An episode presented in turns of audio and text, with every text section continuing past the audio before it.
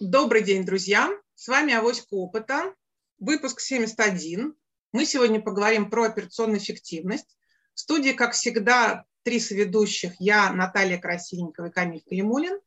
И сегодня у нас специально приглашенный гость Михаил Калинин, эксперт по операционной эффективности, с 26-летним опытом управления и консультирования, старший партнер в России СНГ международной консалтинговой компании «Альфа Консалтинг», преподаватель программы MBA операционный производственный менеджмент, МИРБИС и Высшая школа бизнеса ГУУ.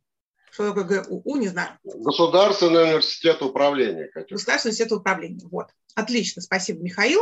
Я его представлю. Михаил, на самом деле, я знаю давно. Мы с ним и в Мирбисе преподавали, а до этого мы с ним работали в компании «Майский чай». А, Михаил у нас очень любит продвигать тему бережливого производства, лин, ТПС. Если вам знакомы эти слова, вот это, пожалуйста, все к Михаилу. Соответственно, в основе всего этого лежит, ну, не только операционная эффективность, конечно же, стратегия, да, а потом уже операционная эффективность.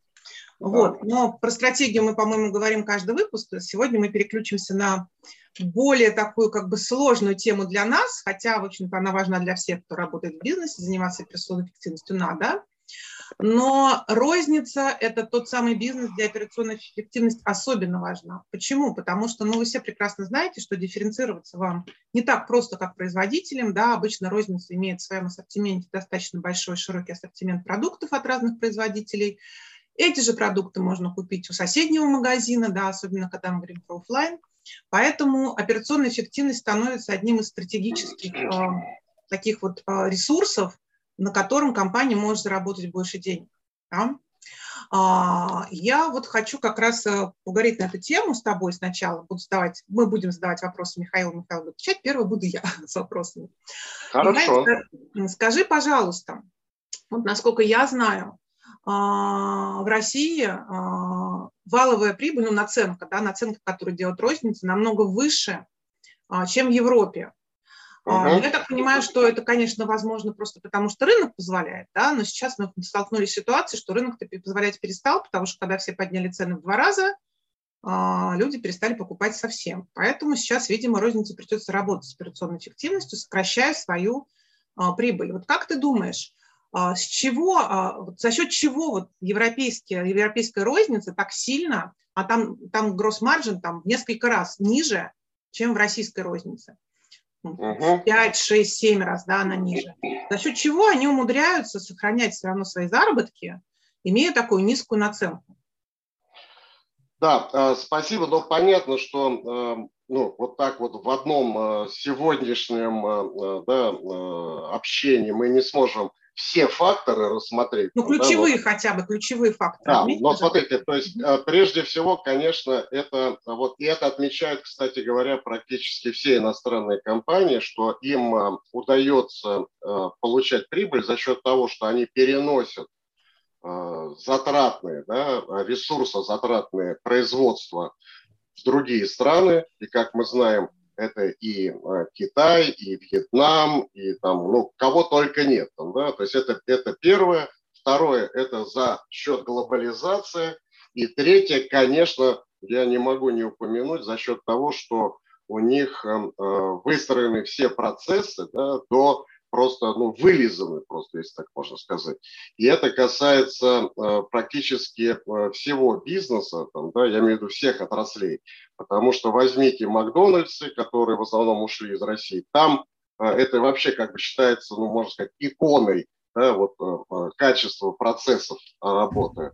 Это, конечно, ну, и э, известные как бы все это бренды, там я имею в виду, и э, какой, какой не возьми отрасль, там, парфюмерия косметика, или это текстильная промышленность, соответственно, там, fashion, там, да, э, там, Зара, кстати говоря, вот один из таких ярких примеров, потому что там э, настолько вот эти вот процессы выстроены, что Зару на самом деле, да, по-моему, даже я где-то книгу э, читал пару лет назад, считают, что в Заре реализована как раз вот концепция перешливого производства или элит.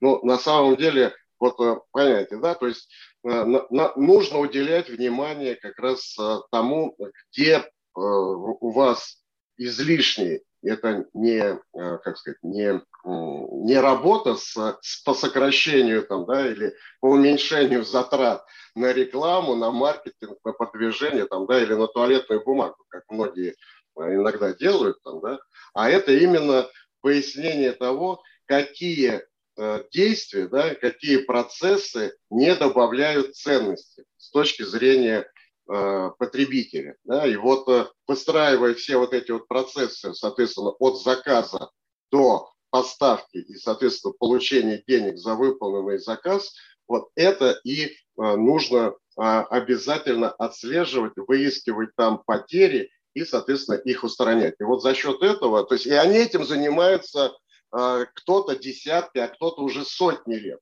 Понимаете? И вот я не знаю, как у вас, вы мне сами сейчас можете подсказать, коллеги, да, а вот э, я же, э, так же, как наверняка и вы там, хотя не знаю, работал или нет в иностранных компаниях. Да, я работал во многих иностранных компаниях. Ни в одной иностранной компании, даже на территории Российской Федерации, не было сдельной системы оплаты труда. Как вы думаете, почему? Потому что буржуи, вот эти западные, э, в отличие от российских, э, такие как бы добрые, социально ориентированы? Да, конечно, нет. Просто они лет 20 назад уже поняли, что сдельная система оплаты труда – это больший вред для бизнеса, нежели польза. А у нас, посмотрите, у нас э, все продавцы, все рабочие, все практически сидят ну, на сделке или квази-сделке, да, когда у тебя есть небольшая э, фиксированная часть, да, а все остальное ты получаешь как процент там от достижения чего бы то ни было. Понимаете? Ну, то есть, вот, тут, говорю, тут очень много вопросов. Но операционная эффективность, э, конечно же, там, э, это, она может решаться в том числе и за счет того, что, как я назвал, там, да, за счет переноса производства вот, в страны с низкой заработной платой, да, за счет увеличения рынков сбыта. То есть это еще и как бы ну, массовое производство такое, да, то есть чем больше рынок, тем больше объема нужно производить, и, соответственно, тем самым у тебя вот эта производственная себестоимость будет снижаться. Ну, ну, то есть там ну, очень много, на самом деле. Да. Ну, смотри, я поняла, да, я поняла про производство, но это немножко к нам не относится, когда мы говорим про розничный бизнес, да, потому что угу. наценка розницы, она идет уже от цены товара купленного, да, то есть это уже товар да. произведен. И вот Конечно. именно наценка эта, она в России сильно выше, чем в Европе. Я вот а, да, как, так вот смотри, все правильно ты говоришь, так а, а какую наценку ты можешь сделать, чтобы у тебя на рынке цена была а, на уровне конкурентоспособной, да, если у тебя будет высокая производственная себестоимость? Какую наценку ты сможешь делать? Никакую. Ну, Поэтому, то есть ты предлагаешь всем дискаунтеры идти?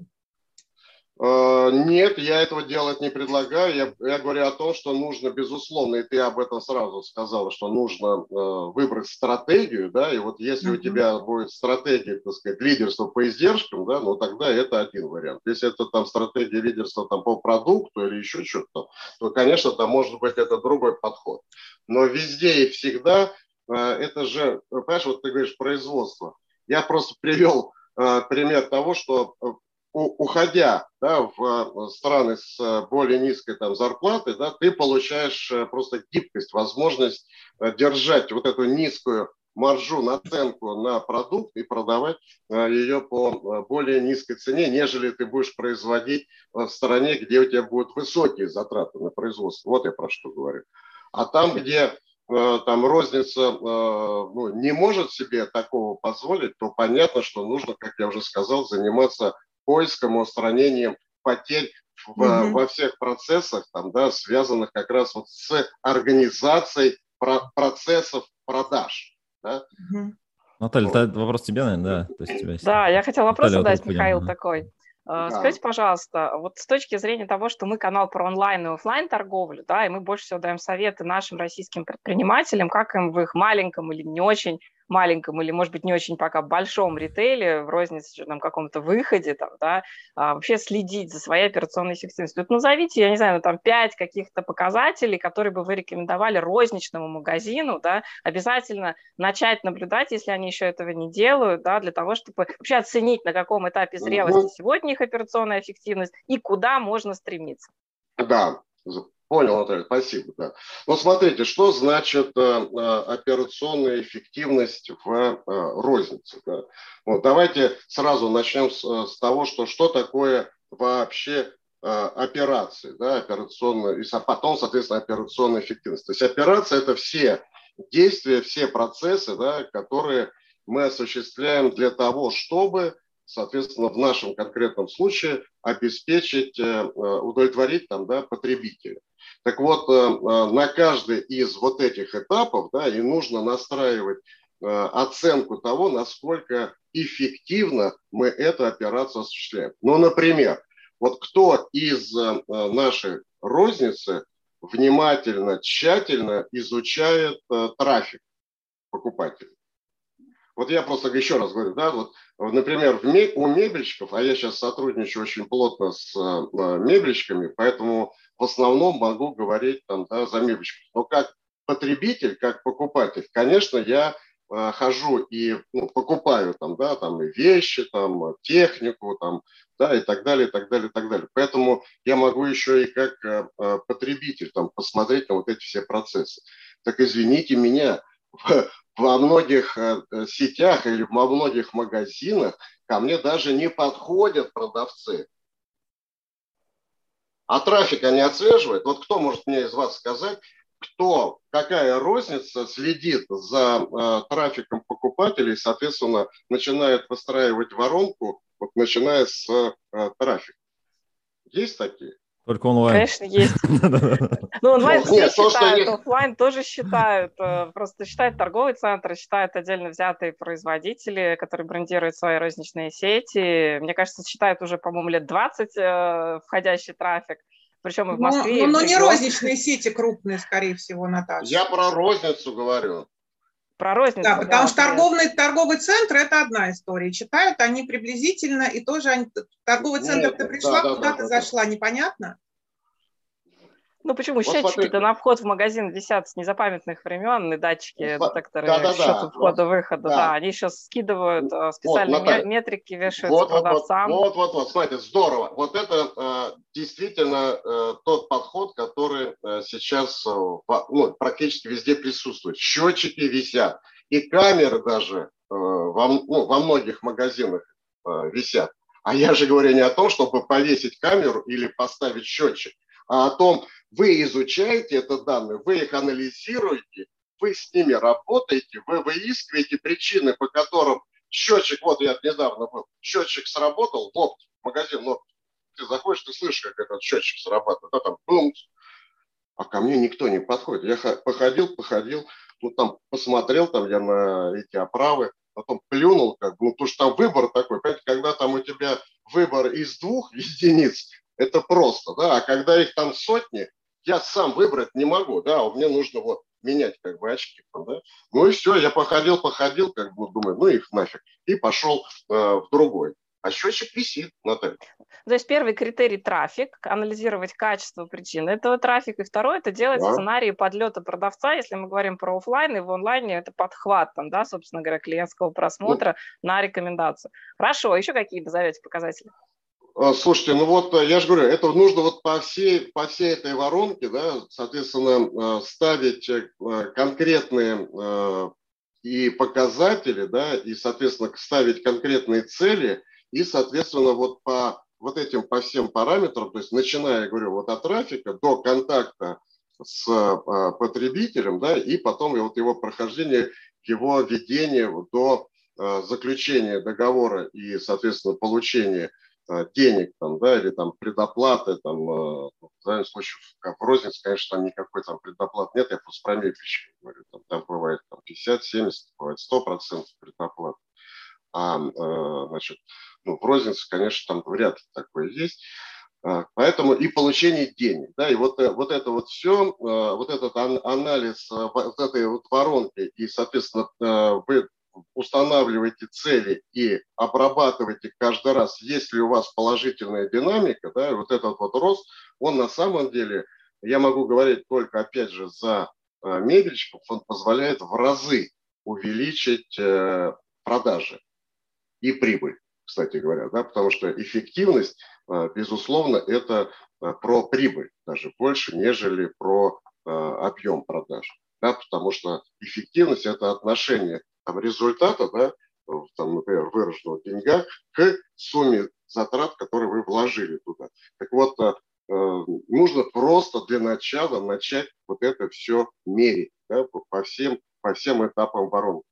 А потом уже ставить, соответственно, цели и э, начинать их э, анализировать и улучшать. И вот эта непрерывная работа, если это правильно как бы все организовано, и вы будете выискивать, находить и устранять 8 видов потерь, 8. Вы можете представить? Сколько там потерь? А, а вот эти вот 8 потерь, видов потерь, там, да, это, ну, как бы, я так э, по-крупному беру, там, да, потому что это общепринятая такая уже, сложилась такая практика, что мы считаем, что у нас, ну, там, японцы это назвали там 7, на самом деле там сейчас уже считается 8. Многие говорят, что там их уже там больше, там 10 и даже больше. Так вот, хотя бы 8 Э, видов потерь, если вы будете находить э, и устранять, да, то у вас будет возможность повысить свою операционную эффективность и, соответственно, получать большую прибыль при, том, при той же цене продажи. Да?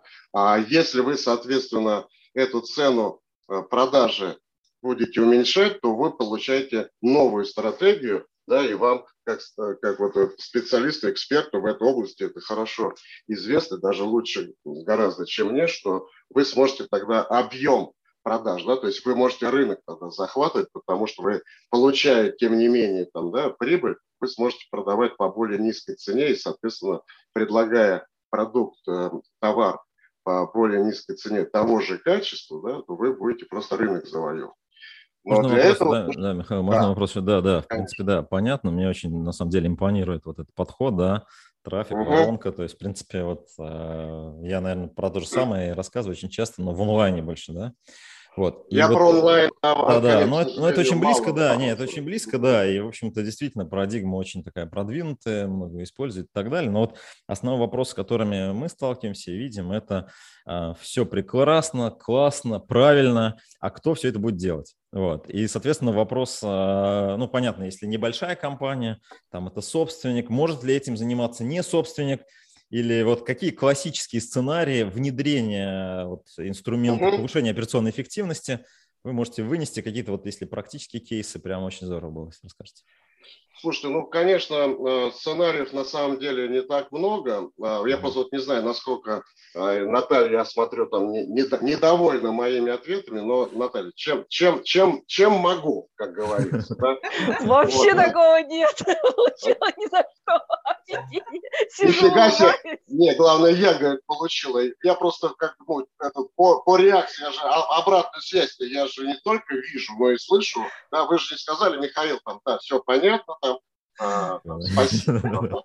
Я поэтому понимаю. все, Камиль забрал пальму первенства. Не, я просто решил это быстрее Камиль переключил за себя. Эфир сейчас, да. А, Камиль решил, э, решил меня спасти, да. Спасибо, Камиль.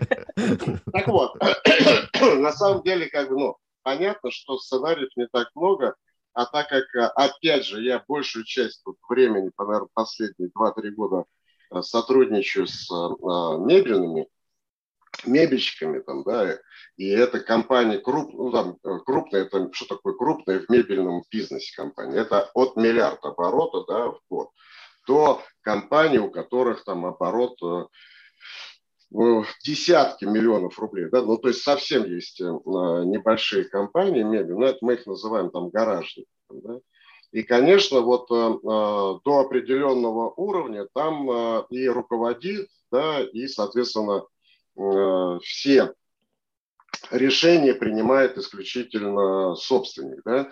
И э, я всегда вот говорю и э, своим вот этим вот коллегам, да, мебельщикам, и своим слушателям на курсах вот программы MBA, что когда у нас руководит компанией собственник, да, то вы должны, собственники, да, очень четко понимать, что развитие компании не может идти быстрее, чем вы сами будете развиваться. Это аксиома. Да? То есть это утверждение, не требующее доказательств. Это факт жизни. Поэтому да, а это о чем говорит? Что у вас есть э, очень простая э, альтернатива. Либо вы сами развиваетесь, да, соответственно, вы э, учитесь комплексно управлять компанией, развивать все вот эти вот направления, да, ну, это, соответственно, может быть, кстати, и саморазвитие, потому что вот я, например, на MBA преподаю, да, но MBA не заканчиваю. Да, это как этот Чапаев Василий Иванович, там, да, мы академии там, или там что там, университетов э, не, не кончали, там, да, а армией управлять могу, там, да, вот так же и я, там, да, то есть на MBA преподаю, а MBA не заканчиваю. Почему? Да потому что я до сих пор, вот мне 62 года в этом году будет, я постоянно учусь. У меня как минимум там 3-4 книги по разным направлениям, там, да, э, всегда вот, ну, в прочитывании находятся. Там, да. И, собственно говоря, поэтому вот я хотел там очки там поменять, да, то есть надо уже более, более мощные. Вот, то есть либо самому, да, то есть саморазвитие, либо, соответственно, взять эту экспертизу извне. Да.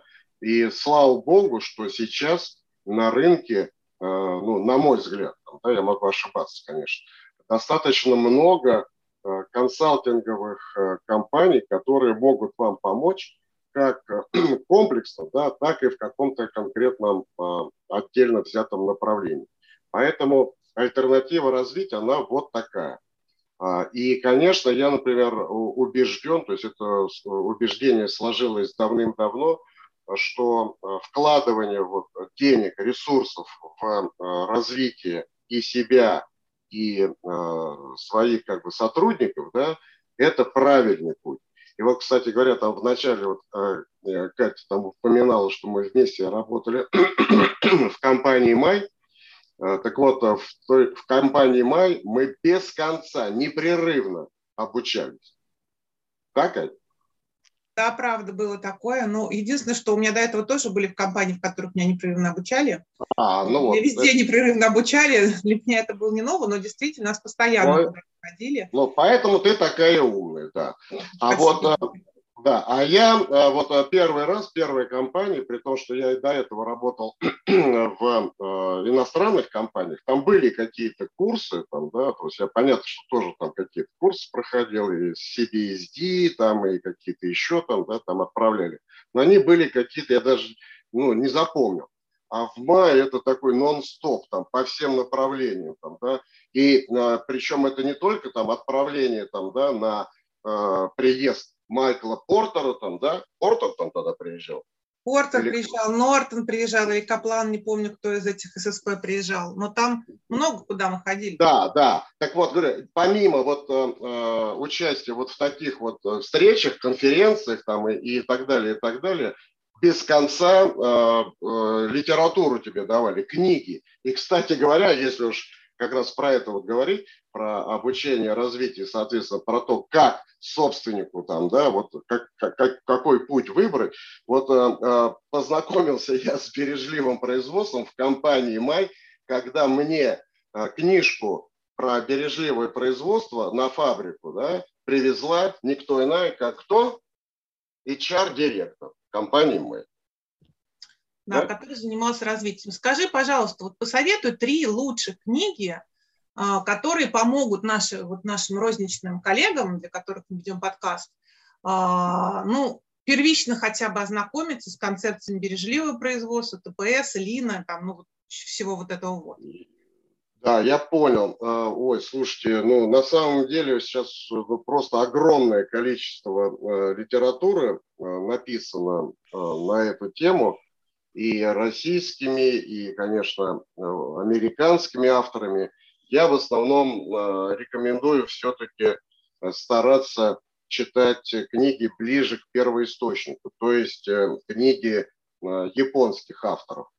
А книги японских авторов – это книги, есть книга Таити Она, так, а вот производственная система, да, называется, производственная система компании Toyota. А, а, собственно говоря, Таити Оно, он э, является э, одним из отцов, основателей вот этой производственной системы компании Toyota, которую потом американцы назвали Lean Production. Да? Поэтому вот это прям вот автор. Да? И он там в этой книге как раз очень много рассказывает и про философию, и про концепцию, и, соответственно, про принципы, да, потому что вы правильно вот тут отмечали, что Lean, бережливое производство, это вообще не про методы, инструменты, это про философию, да, это вообще концепция развития бизнеса. Вот, так вот, значит, это, соответственно, книга Таити Иона. Есть э, э, очень интересные также книги э, Сидео Синга. Да, Сидео Синга – это тоже один из тех людей, которые непосредственно участвовали в создании, в развитии вот этой вот производственной системы компании Toyota. И еще я бы сказал, что это книги, это тоже есть эти книги, это книги Масаки и Май, а, тоже очень, э, ну, японец опять же.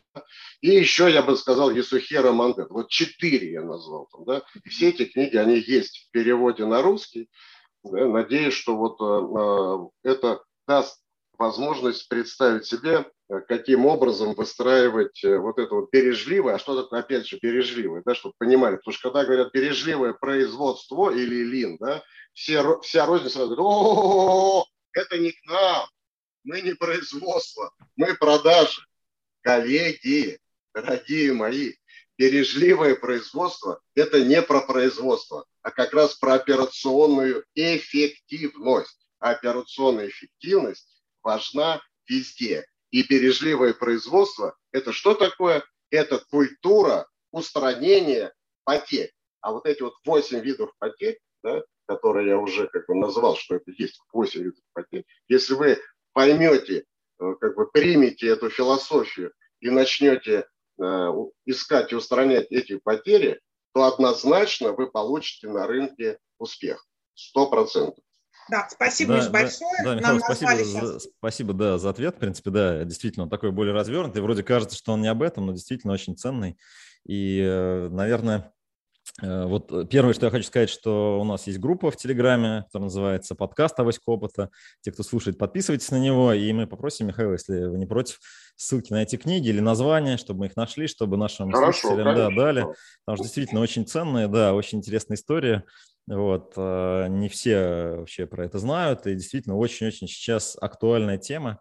Вот. А, Кать, дальше как? Я задам вопрос или ну, Еще. давай так, я постараюсь сейчас суммировать, да, что, давай, что давай, я услышала. Прежде угу. всего, рассматривать, значит, для того, чтобы заняться операционной эффективностью, нужно рассматривать бизнес с точки зрения бизнес-процесса. То есть цепочки последовательных действий и э, особенно фокусироваться на тех бизнес-процессах, которые формулируют клиентскую ценность, создают ее. То есть там нужно как раз максимально внимательно искать, что же у нас можно, что, что можно убрать, что нужно улучшить, что там добавить, может быть, да.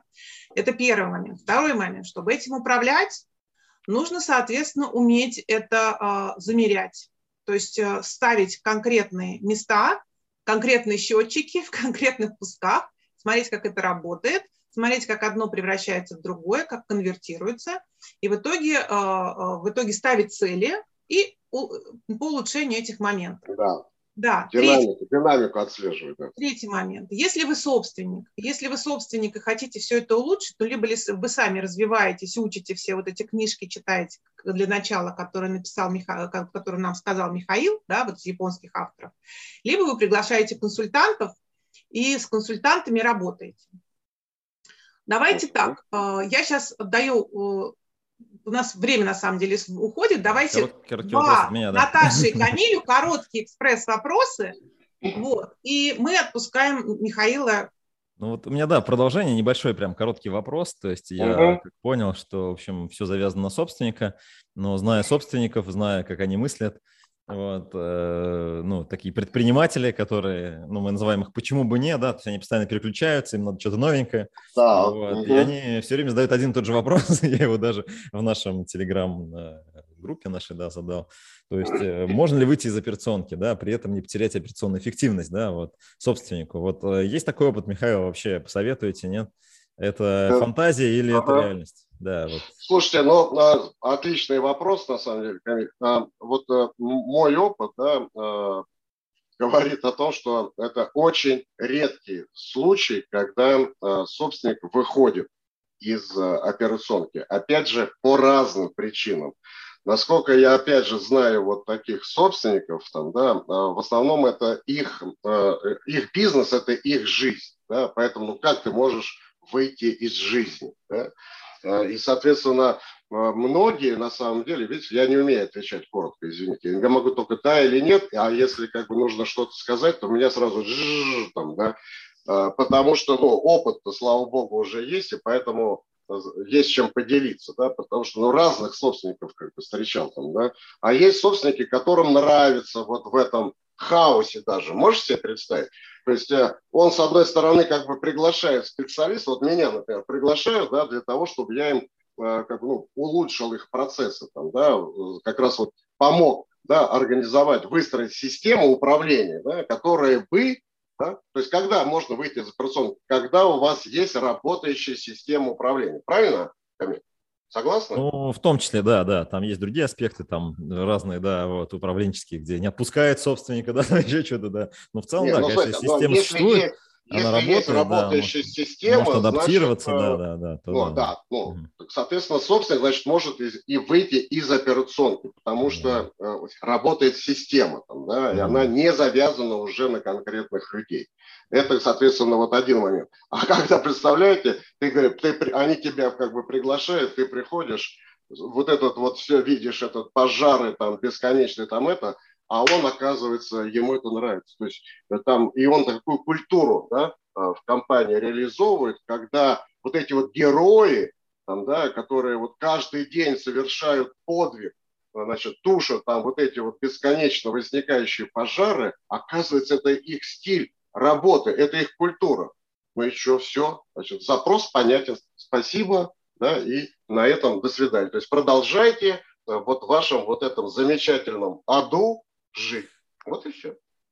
Спасибо, Михаил. На самом деле мы много да, говорим о том, что и стратегия зачастую завязана на собственника, получается, и операционная эффективность завязана на собственника, ну, да. и корпоративная культура завязана на собственника. Товарищи собственники, учитесь, развивайтесь, и тогда вы сможете выйти из операционки, да, может, вы захотите даже выйти из операционки, потому что, в принципе, конечно, операционка – это сложно. Спасибо большое, Михаил. А, Спасибо вам.